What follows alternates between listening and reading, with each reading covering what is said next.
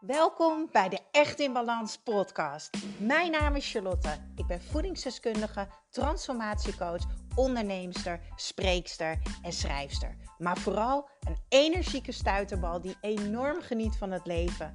En ik gun het jou ook. En dat is dan ook mijn missie: om jou te helpen naar meer energie, rust in je hoofd en een leven echt in balans. Ik neem je mee in mijn dagelijkse routines, mijn persoonlijke reis naar de echte ik en mijn ondernemersavontuur. Maak je klaar voor een dosis positieve energie. Ja, hallo. Wat super tof dat jij luistert naar de Echt in Balans podcast. Misschien ben je hier voor het eerst. Misschien luister jij wel elke aflevering. Beide vind ik natuurlijk super tof. Vandaag wil ik het met jullie hebben over een onderwerp wat heel vaak terugkomt in mijn Echt in Balans programma. Of eigenlijk niet een onderwerp. Um, nou ja, een onderwerp, een vraag, hoe je het eigenlijk ook wil noemen. Ik was namelijk afgelopen dinsdag weer een live sessie aan het geven voor mijn Echt in Balans deelnemers. En een van de vragen die kwamen tijdens de Q&A, want tijdens die live sessie uh, kan je aan het einde ook al je vragen stellen die je wil aan mij als coach of aan Naomi, de vitaliteitscoach in mijn Echt in Balans programma. En daar ging het over hoe ga je om met vrienden die je niet begrijpen en waar je het gevoel hebt dat ze denken dat, ze, dat jij je aanstelt. Een hele mooie, want de vraag is natuurlijk al: hoe weet jij dat jouw vrienden vinden dat jij je aanstelt? Of hoe weet jij dat je vrienden misschien iets van jou vinden? Dat zij een oordeel hebben of dat ze gedachten hebben? Is dat de waarheid? Weet je dat heel zeker? Hebben ze dat echt gezegd? Is dat een feit? Of denk jij dat en ben je dat allemaal zelf in je hoofd aan het maken? Nou, daar heb ik heel veel podcasts over opgenomen, dus daar gaan we niet te diep op in vandaag. Waar ik wel op in wil gaan, is op dat stukje. Um, of vrienden jou nou moeten begrijpen. Of dat echt nodig is. Nee. En ik ga je uitleggen waarom. Trouwens, ik wil het eerst nog heel eventjes snel hebben over de super blije, toffe berichten die ik heb binnengekregen voor uh, de EMB bloedtest bij Naomi, mijn vitaliteitscoach in het Echt in Balans programma. En je er even aan reminden, meten is weten. En als je je nu aanmeldt voor mijn coachingprogramma, het Echt in Balans programma, dan krijg je dus als bonus de EMB-test van uh, Naomi erbij. Ja, en die EMB-test, die is normaal gesproken uit mijn hoofd, geloof ik, uh, eh, 230 euro of zo. Um, dus dat is echt een waanzinnig toffe bonus. Weet je, en wanneer is dat nou misschien iets voor jou? Nou, loop je al een tijdje rond met vage klachten, hè? Uh, maar weet je niet zo goed hoe je ze kan oplossen? En heb je al van alles geprobeerd? Wil je weten welk eten nou goed voor jou is, zonder dat je er moe van wordt, of dat je een slechte huid ervan krijgt, dat je haar uitvalt, dat je buik opzet, en noem het allemaal maar op. Een EMB-test zorgt ervoor dat jij een compleet beeld krijgt wat jouw lichaam jou eigenlijk wil vertellen en wat jij echt nodig hebt op fysiek gebied, maar ook op emotioneel gebied. Want het is echt een prachtige, hele diepe, uitgebreide test. En ik zal in de show notes van deze podcast, zal ik eventjes de link delen. Je kan ook gewoon naar echtinbalans.nl gaan. En daar heb ik het volledig op beschreven. Dan hoeven we hier niet te verder op in te gaan. Maar het is echt een mega unieke kans. Want normaliter betaal je dus gewoon 230 euro, geloof ik, voor deze test. En voor slechts 10 mensen geven wij deze als bonus. Alright. Dat gezegd hebben, dan gaan we weer terug naar het stukje vrienden. En ik ga even het voorbeeld noemen wat ik net tijdens de 1 op 1 sessie had met een van mijn klanten. zij is herstellende van een overspannen periode. En zij is mee gaan doen aan het Echt in Balans programma. Omdat ze dus eigenlijk wilde voorkomen dat het nog erger zou worden. En dat ze misschien in een burn-out zou rollen. En zij heeft gewoon heel veel dagen dat ze super emotioneel is. En daar heeft ze moeite mee. Dagen dat ze moe is, dat ze zich gewoon kut voelt. Ik kan er niks anders van maken.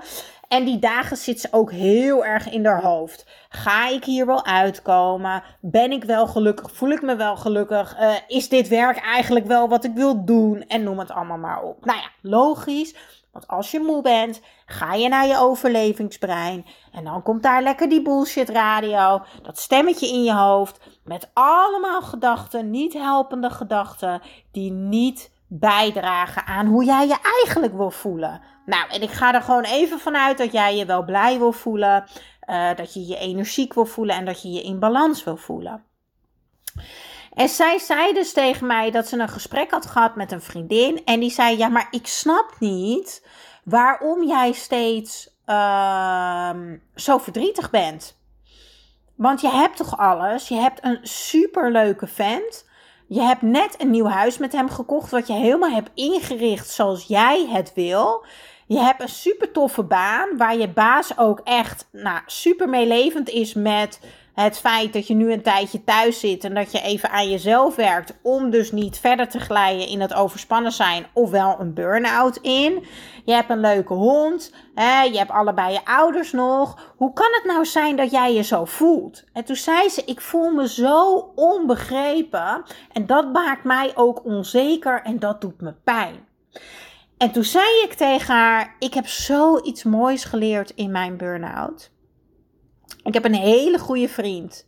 En uh, een man. En uh, ik noem hem even Jan. Ik heb geen idee of ik hem uh, mag benoemen. Maar dat maakt niet uit. Ik geef hem even een andere naam. Jan.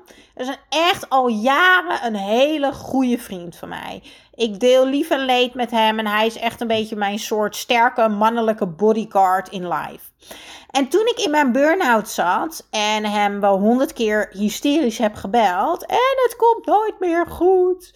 En waarom wil je nog vrienden met mij zijn? Want ik ben toch helemaal niet leuk zo. Nou, dat heb ik denk ik wel honderd keer tegen hem gezegd. Nou, ik had een hele erge angst en paniek op naar de supermarkt gaan. Dus hij heeft ook regelmatig boodschapjes voor mij gedaan. En ik was heel vaak heel verdrietig en ik zei: Ik voel me zo ongelukkig. En hij zei precies hetzelfde. Hij zei: Ja, maar Char, je hebt toch twee superleuke katten? Je kan straks toch weer je huis in. Ik woonde toen tijdelijk bij mijn ouders. Je hebt super lieve ouders die voor je zorgen. Je hebt een eigen bedrijf. Je hebt toch eigenlijk heel veel dingen om, om blij om te zijn. Om, om, om gelukkig van te worden. En toen zei hij: Ik begrijp niet waarom je je zo voelt. Maar ik heb er wel begrip voor. Want er zijn ook zoveel andere redenen waarom je je zo zou kunnen voelen. Wat kan ik voor je doen? Wat kan ik doen om je te helpen om je misschien iets beter te voelen? En dan zei ik gewoon een beetje luisteren. Of een knuffel natuurlijk. Ik bedoel, wie wilde nou geen knuffel van een lekkere, grote, gespierde man? Ook al is het gewoon een goede vriend. Ook die mag je af en toe gewoon lekker knuffelen. En ik vond dat zo'n mooie les toen de tijd. Dat hij mij eigenlijk leerde. Iemand anders kan nooit begrijpen hoe jij je voelt als diegene dat zelf niet heeft meegemaakt. Maar diegene kan wel begrip hebben en er op die manier voor jou zijn. Is het een luisterend oor of een knuffeltje of wat dan ook. En dat is dan ook wat ik je wil meegeven met deze podcastaflevering. Is dat stop met verwachten van je vrienden dat ze je altijd maar begrijpen. Vrienden of familie of je partner of wie dan ook. Want ze hoeven jou niet te begrijpen. Want ze hebben het zelf misschien wel helemaal niet meegemaakt. En ze zijn jou niet. Ze denken niet wat jij denkt. Uh, ze voelen niet wat jij voelt in je lichaam. Dus waarom verwacht je of waarom wil je zo graag dat andere mensen jou begrijpen? Nee. Vriendschap, liefde en relaties, het mooiste wat ze jou kunnen geven is begrip. En er gewoon zijn voor jou. Dus ik weet uit ervaring door alle QA's natuurlijk die ik heb in mijn Echt in Balans programma en alle één op één sessies, dat heel veel mensen om zich heen wijzen en altijd de ander verwijten. Ja, maar diegene had zo moeten reageren, want die begrijpt toch dat ik hierin zit. Nee, alles start bij jezelf. 1. Jouw mindset. Iemand hoef je niet te begrijpen, maar iemand mag wel begrip ervoor hebben. 2. Als jij iets verwacht van iemand, dan mag je dat wel duidelijk communiceren. Want hoe kan de ander anders weten dat dat hetgene is wat jij graag zou willen ontvangen? Want dat het voor jou normaal is, hoeft niet te betekenen dat dat voor de ander zo is. Dus na deze podcast wil ik je eigenlijk uitdagen om daar eens op te letten. Hoe jij daarmee omgaat in de relaties om je heen. Misschien met je partner, wat ik al zei, familie of vrienden. Want alles start bij jezelf. En weet je, teleurstelling is er alleen als je dingen verwacht. Maar als je dingen verwacht, dan moet het wel duidelijk voor de ander zijn. En hetgene wat ik altijd hoor is: ja, maar dat is toch wel duidelijk. Ik bedoel, het is toch normaal dat iemand dat doet? Nee. Nee. En nog een keertje nee. Nee, echt niet, lieve mensen. Dat heb ik ook mogen leren. Als jij graag iets van iemand verwacht, dan mag je dat helder communiceren. Dan mag je je verlangen uitspreken. Want iemand kan het niet ruiken. Iemand kan het niet voelen. Iemand, kan, iemand zit niet in jouw lichaam en in jouw hoofd. Dus als antwoord op de vraag, of nee, eigenlijk niet een vraag, eigenlijk uh, wat ik wil delen is: vrienden hoeven jou niet te begrijpen. Vriendenrelaties mogen begrip hebben voor welke situatie dan ook. Of je nou ziek bent, of je misschien een gebroken hart hebt, of dat je stress hebt, of ontslagen bent op je werk, maakt niet uit. Begrip is het juiste woord. Want het is toch ook logisch? Ik bedoel, als jij nog nooit ontslagen bent onverwachts en een vriend van jou wordt ontslagen, dan weet je helemaal niet hoe dat voelt. Maar je kan je wel indenken, je hebt er begrip voor van, oh ja, als mij dat zou overkomen, ja, dat zou ik inderdaad, ja, dat zou ik inderdaad ook wel heftig vinden. Wat kan ik voor jou doen? Is er iets waar ik jou mee kan helpen? Dus verander het woordje of de verwachting van begrijpen naar begrip.